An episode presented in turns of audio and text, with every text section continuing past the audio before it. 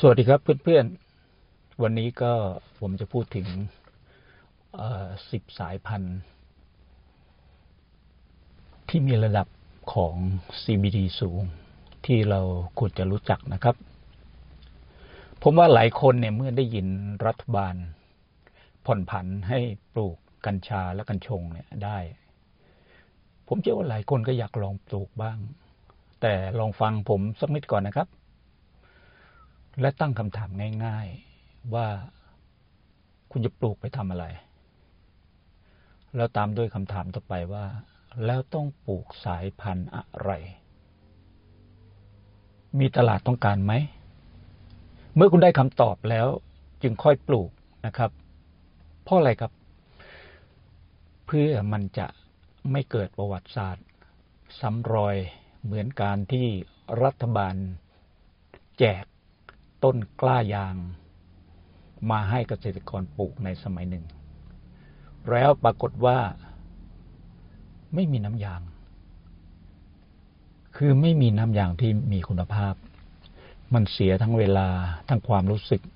และการสูญเสียทางเศรษฐกิจของประเทศนะครับ กัญชงและกัญชาก็เช่นเดียวกัน มันมีมากมายหลายสายพันธุ์กว่าที่คุณคิด และ จะเพิ่มขึ้นเรื่อยๆ จากการวิจัย เพื่อการสร้างคุณภาพสายพันธุ์ที่ดีที่สุดสำหรับแต่ละการใช้งาน แม้ว่ามันจะมีโครงสร้างทางโมเลกุลทางเคมีคล้ายกัน แต่สาร CBD เหล่านี้เนี่ยในแต่ละสายพันธุ์กลับมีคุณสมบัติในการรักษาโรคต่างกัน ศึกษาสักนิดนะครับ เพื่อการป้องกันความผิดหวัง เมื่อเห็นสาวงามอย่าเพิ่งรีบกีบครับ ศึกษาเธอดูสักนิดจะได้ไม่ผิดหวัง ในขณะที่ผู้ใช้กัญชาส่วนใหญ่เนี่ย จะมุ่งเน้นไปที่เนื้อหาของสารแคนนาบินอยตัวหนึ่ง ที่เลยเรียกว่า THC เนี่ยนะครับ ของสายพันธุ์กัญชา แต่ละสายพันธุ์ และ CBD นะครับ ของกัญชา ในขณะนี้เนี่ย CBD เนี่ยที่มีค่าหรือระดับของ CBD สูงในกัญชาเนี่ยกำลังได้รับความนิยมมากขึ้นนะครับ ในขณะที่ประโยชน์ทางยาไอเจสารแคนามินอยที่พบมากที่สุดเนี่ยในกัญชาหรือกัญชงเนี่ยก็มีอยู่สองตัวเป็นหลัก คือ THC และ CBD นะครับ มักไม่ค่อยมีสายพันธุ์ CBD ที่มีระดับสายพันธุ์ของกัญชาที่มีระดับของ CBD สูง สายพันธุ์กัญชาเนี่ยที่โดดเด่นด้วยสาร THC มีมากมายตามท้องตลาด แต่สำหรับ CBD เนี่ยกำลังขยายตัวอย่างต่อเนื่อง และแม้แต่ผู้ที่ไม่ชอบส่วนประกาศส่วนประกอบ ทางจิตประสาทของกัญชาจากเทซีเนี่ยก็เริ่มมีมากขึ้น พวกนี้จะสามารถดื่มด่ำกับ CBD และเก็บเกี่ยวผลประโยชน์ได้ แน่นอนครับ วันนี้ผมจะพูดถึงรายชื่อ 10 สายพันธุ์ที่มีของกัญชาที่มี หรือกัญชงที่มี CBD สูงมาก มาให้ลองพิจารณาดูคำถามว่าทำไมคุณถึงต้องการสายพันธุ์ กัญชาหรือกัญชงที่มี CBD สูง เพราะ CBD ไม่ออกฤทธิ์ต่อจิตประสาท อันนี้เราเราเราไม่ให้ความคิดของของคุณที่เกี่ยวกับ TSC มาพิจารณาในตอนนี้นะครับ เพราะบางคนก็ไม่อยากมีอาการมึนเมา หรือมีอาการทางจิตประสาท เมื่อเขาต้องการใช้กัญชาหรือกัญชงนะครับเพราะสารทีสีเนี่ยจะทำให้เกิดอาการมึนเมา หรืออาการทางจิตประสาท บางครั้งเราเรียกว่าไฮที่แปลว่าสูงนะครับ แต่สารคาร์บินอยประเภท CBD เนี่ยได้รับการขนานนามว่ามันมีประโยชน์ทางยา ด้วยตัวของมันเอง ขณะที่มันผลิตภัณฑ์กัญชาเนี่ยเฉพาะที่มีส่วนผสมของ CBD จำนวนมากเนี่ยมีวางขาย และยังสามารถหาซื้อได้ตามร้านขายของชำในพื้นที่ในร้านค้าทั่วไปในต่างประเทศนะครับ เราไม่ต้องกังวลเรื่องการทดสอบ ไม่มีผลกระทบทางกฎหมายไม่ยุ่งยาก นี่คือเงื่อนไขบางประการที่ CBD สามารถช่วยคุณได้ ก็คือหนึ่งบรรเทาอาการความเจ็บปวดนะครับ หรือเพนสองลดความเครียดหรือสเตรส สามบรรเทาอาการคลื่นไส้หรือนูซีสี่ลดอาการปวดหัว headache ห้าบรรเทาอาการไมเกรนนะครับหกบรรเทาอาการกล้ามเนื้อกระตุกที่เราเรียก muscle spasm และอันสุดท้ายที่สำคัญคือ บรรเทาอาการ โรคลมชัก หรือโรคลมบ้าหมู ที่เราเรียกว่า epilepsy นะครับเหนือสิ่งอื่นใดเนี่ยเป็นการดีที่จะทำให้เกิดการผ่อนคลายทางกาย โดยไม่จำเป็นต้องทำให้จิตประสาทของเราเนี่ยมึนงงเลย คือเราไม่ใช้สารที่สีบางครั้งการมีอาการทางจิตประสาทที่ผ่อนคลาย มันก็ไม่ใช่สิ่งที่เราต้องการเสมอไป ในการใช้กัญชาหรือกัญชง ในช่วงเวลานั้นสายพันธุ์กัญชาที่ มีปริมาณหรือระดับของ CBD ที่สูง อาจเป็นทางเลือกที่ดีที่สุดนะครับ ตอนนี้ตอนนี้เรามาดูสายพันธุ์กัญชาหรือกัญชงที่มี CBD สูงสุด 10 อันดับแรกที่ผมจะแนะนำให้รู้จักในวันนี้นะครับ ผู้ที่ชื่นชอบกัญชายังคงเพลิดเพลินกับสายพันธุ์ที่เน้น CBD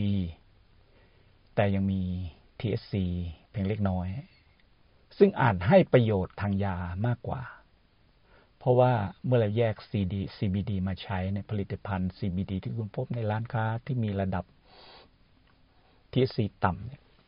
จึงเหมาะสม ดังนั้นในการสูบที่โดดเด่นของการนำมาสูบที่โดดเด่นของ CBD อาจทำให้ผู้สูบเนี่ยได้รับประสบการณ์และได้รับคุณค่าใหม่ ๆ มากขึ้น ดังนั้นนี่คือสิบสายพันธุ์ที่มีระดับ CBD สูง ที่ดีที่สุดที่คุณควรลองหาโอกาสปลูก แต่มันยังมีอะไรมากมายหลายอย่าง ที่เราต้องรู้ รับดูสายพันธุ์แรก สายพันธุ์แรกคือ Hans Quinn ฮันส์ควินนี่เป็นสายพันธุ์กัญชาที่เป็นทุลีรู้จักมากที่สุดในขณะนี้ เพราะมีระดับ CBD ประมาณ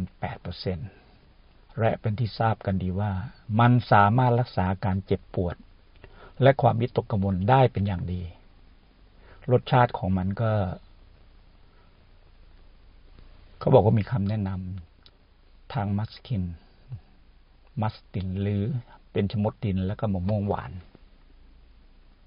ถ้าเราจะพูดถึงสายพันธุ์ CBD นะครับ โดยเราไม่พูดถึง h a r t q u i n เนี่ยก็คงเป็นไปไม่ได้นะครับ อีกอย่างหนึ่งคือ มันมีผลหรือมีคุณสมบัติทางจิตประสาทเนี่ยเล็กน้อยมาก เพราะฉะนั้น h a r t q u i n เนี่ยใช้ในการสร้างยา CBD ได้อย่างสมบูรณ์แบบ โดยไม่ทำให้จิตประสาทของเราเนี่ยถูกรบกวน หรือมีอาการมึนเมา หรือมีอาการทางจิตประสาท สายพันธุ์ที่สองคือสายพันธุ์แคนาโทนิก สายพันธุ์นี้มี CBD ประมาณ 9%นะครับ และมี THC จำนวนเล็กน้อย ที่สร้างความรู้สึกมึนงงนิดหน่อย ที่เรียกว่าหาย ในช่วงสั้นๆ ซึ่งช่วยเพิ่มความผ่อนคลาย ให้ความรู้สึกทางจิตประสาทขึ้น ประโยชน์ของมันนะครับ ใช้ในการรักษาอาการกระตุกของกล้ามเนื้อ อาการไมเกรน และความวิตกกังวล อันนี้ไม่เหมาะสมที่จะใช้สายพันธุ์นี้นะครับ เดี๋ยวผมทวนอีกทีนะครับ สายพัน ธุ์ Cannatonic เนี่ยไม่เหมาะสำหรับใช้ในการรักษาโรคคืออาการกระตุกของกล้ามเนื้อ ไมเกรน และความวิตกกังวล สายนี้ไม่เหมาะสมนะครับ สายพันธุ์นี้ ดังนั้นเมื่อนำ Cannatonic เนี่ยไปสูบคุณจะได้รสชาติของดินและส้มหวาน เป็นอีกหนึ่งสายพันธุ์ที่โดดเด่นของ BCD ซึ่งมีแพร่หลายอยู่ในตลาด สายพันธุ์ที่สามคือสายพันธุ์ ACDC ที่เราพูดถึงสองสายพันธุ์เนี่ยคือฮาควินและแคนาโทนิกเนี่ยอาจจะมีจำนวน CPD CBD เนี่ยไม่สูงพอ ดังนั้น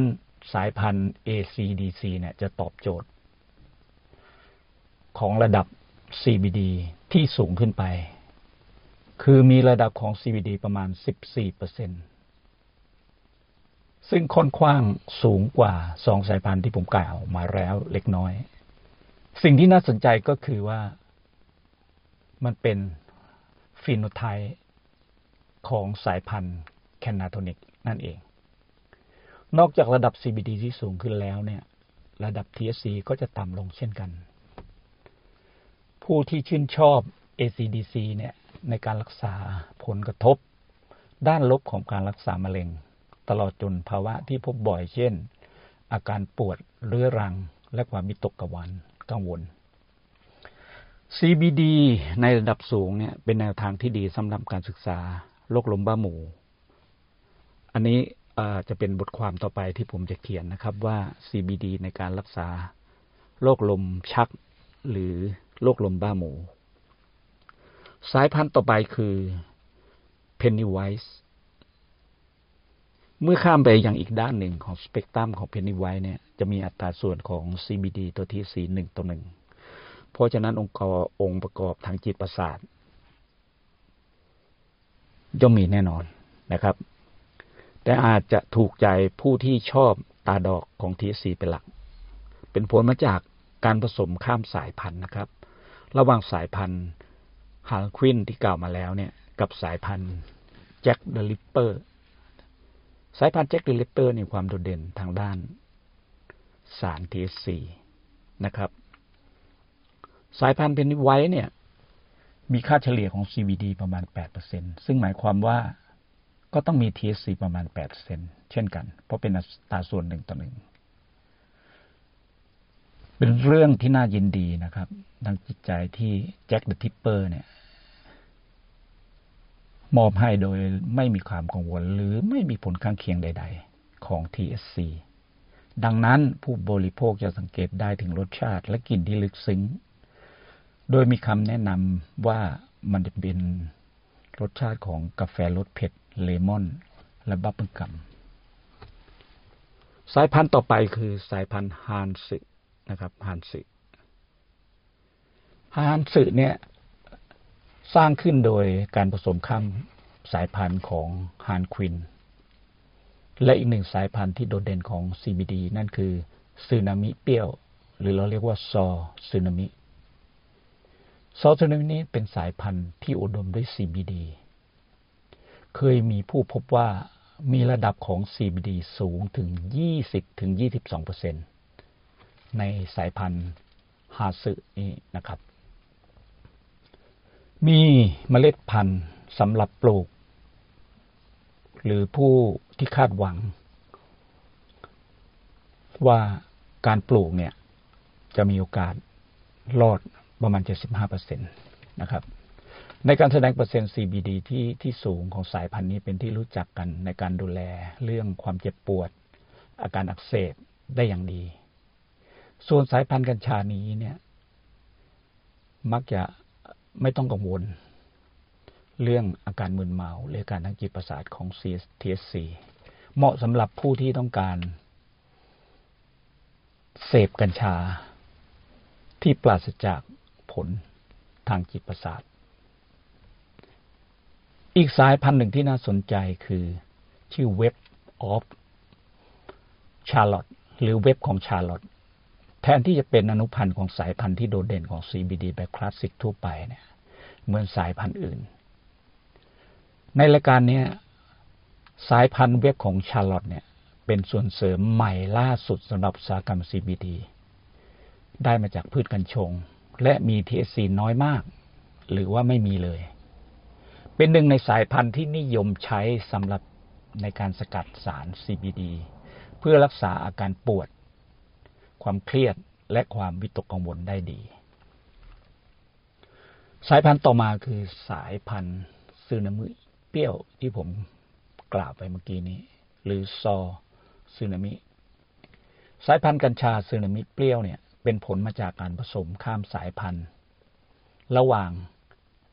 ซอดีเซล หรือดีเซลเปรี้ยว และ NYC ดีเซลซึ่งทั้งสองอย่างเนี้ยมี THC ที่โดดเด่น หลังจากหลายชั่วอายุของการผสมพันธุ์ และการปรับแต่งทางสายพันธุ์จนถึงรุ่นลูกปัจจุบันนั่นก็คือซูนามิเปรี้ยว หรือซอซูนามิ เป็นสายพันธุ์ที่โดดเด่นในตระกูลพวกที่ต้องการ CBD โดยมี THC จำนวนต่ำมาก มีการใช้เพื่อเป็นพ่อแม่ของสายพันธุ์ CBD อื่น ๆ ที่โดดเด่นนะครับ ในรายการนี้ ผู้ที่ชื่นชอบแก่นแท้ที่เป็นมรดกตกทอดมาของตระกูลดีเซลเนี่ย จะต้องหลงรักรสนิยมและกลิ่นหอมของซูนามิเปรี้ยว ที่มีระดับของ CBD ประมาณ 12%ตอนนี้เรามาดูสายพันธุ์แคนนาสึนะครับแคนนาสึเนี่ย เป็นซึนามิที่รุนแรงและเปรี้ยว ถูกรวบรวมเข้าด้วยกัน เพื่อสร้างสายพันธุ์ลูกรุ่นใหม่ ที่ยิ่งใหญ่ที่อุดมไปด้วย CBD คุณจะมีความแจ่มใสทางจิตใจในการรักษาการปวด อาการอักเสบ ความมิตกกังวล หรือแม้แต่อาการชัก สายพันธุ์แคนนาสึเนี่ย จะมีรสชาติของส้มหวานและกลิ่นอายของแก่นแท้ของดิน ที่มีอิทธิพลเนี่ยสายพันธุ์นี้วนเวียนอยู่ประมาณ ระดับที่ระดับ 10%ของ CBD สายพันธุ์ต่อไปคือ m e d i h a s m e d i h a s เนี่ยเป็นผลจากการผสมข้ามพ่อแม่ที่โดดเด่น ของ CBD สายพันธุ์ Super Silverhead และ n e v i l l y h a s โดยทั่วไปเนี่ยตัดส่วน CBD ต่อ THC เนี่ยจะเป็นหนึ่งต่อหนึ่งหรือสองต่อหนึ่งเหมาะสำหรับทุกสิ่งทุกอย่างที่ CBD ต้องการเป็นที่รู้จัก และให้ THC ในปริมาณที่เหมาะสม แก่ผู้ใช้ หากนั่นคือสิ่งที่เราต้องการ คุณจะไม่ได้นอนแบบไม่ได้ไปไหน หลังจากคุณใช้งาน คือยังมีสติอยู่ แต่คุณอาจรู้สึกสบายตัว จะมีรสชาติของต้นสนเผ็ดและมิ้นต์มีอิทธิพลเหนือแก่นแท้และระดับ CBD จะอยู่ที่ประมาณ 9%สายพันธุ์ต่อไปคือ Remedy Cannatonic ที่เราพูดพูดถึงมาแล้วเนี่ยจะถูกผสมกับแอฟริกันฟัง เพื่อสร้างสายพันธุ์ CBD ที่สูงขึ้น ความสูงจากระดับต่ำของ THC นั้นจะกลมกล่อมและผ่อนคลาย นี่เป็นสายพันธุ์ที่โดดเด่นหนึ่งของ CBD ที่จะใช้ก่อนนอน เนื่องจากเป็นวิธีผ่อนคลายที่ดีที่สุดในรายการนี้ จะมีกลิ่นของต้นสนมะนาว มีกลิ่นหอมมากมายในขณะที่มีกลิ่นดอกไม้ มาสัมผัสได้เมื่อหายใจออกระดับ CBD ประมาณ 14%เป็นเรื่องปกติที่ทำให้สายพันธุ์นี้เนี่ยมีศักยภาพมากขึ้น ที่ผมกล่าวมาถึงสิบสายพันธุ์เนี่ย คุณลองพิจารณาดู คุณพร้อมสำหรับ CBD หรือยัง ค่าทีซีที่เราศึกษากันเนี่ย ไม่ใช่เป็นจุดสิ้นสุดหรือทั้งหมดที่เรามีความรู้เกี่ยวกับกัญชา CBD ได้รับความนิยมมากขึ้นเรื่อยๆ ในไม่ช้าเนี่ยรายการสายพันธุ์นี้อาจจะล้าสมัยที่ผมพูดถึงนะครับ เนื่องจากมีผู้ปลูกในเชิงพาณิชย์ และการวิจัยมากมายจำนวนมากเลือกใช้พืชที่โดดเด่นในย่านศูนย์กลางธุรกิจและขยายพันธุ์ลูกมากขึ้นเพื่อจุดประสงค์สำหรับสิ่งที่เขาต้องการสำหรับตอนนี้ก็คือ สายพันธุ์ที่ผมพูดถึงสิบสายพันธุ์เนี่ย เรียกง่ายว่าเป็นหัวกะทิ หรือสิ่งที่ดีที่สุดของ CBD ในขณะนี้นะครับ ถ้าคุณมีโอกาส คุณคงเรียนรู้โลกของกัญชา หรือรับการฝึกอบรม เป็นมืออาชีพที่ CTU หรือมหาวิทยาลัยอบรมด้านกัญชา และเป็นมืออาชีพในอุตสาหกรรมที่กำลังได้รับความนิยมกัน ผมถามเล่นๆนะครับ แต่ตัวผมเองเป็นนักเรียนอยู่ในโลกของกัญชาอยู่แล้วนะครับ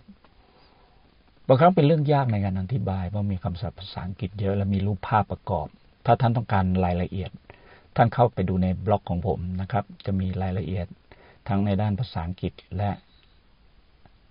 รูปภาพของสายพันธุ์กัญชาแต่ละชนิดได้ชัดเจนนะครับ เข้าไปดูที่ เว็บไซต์บ้านหมัก .com นะครับ www.banmug แล้วก็ .com นะครับสำหรับวันนี้ก็ คิดว่าคงได้ความรู้ทางด้านสายพันธุ์กัญชา ที่มี CBD สูง 10 สายพันธุ์นะครับ คิดก่อนศึกษาก่อนที่จะลงมือทำ แล้วเราจะประสบผลสำเร็จ สวัสดีและขอบคุณครับ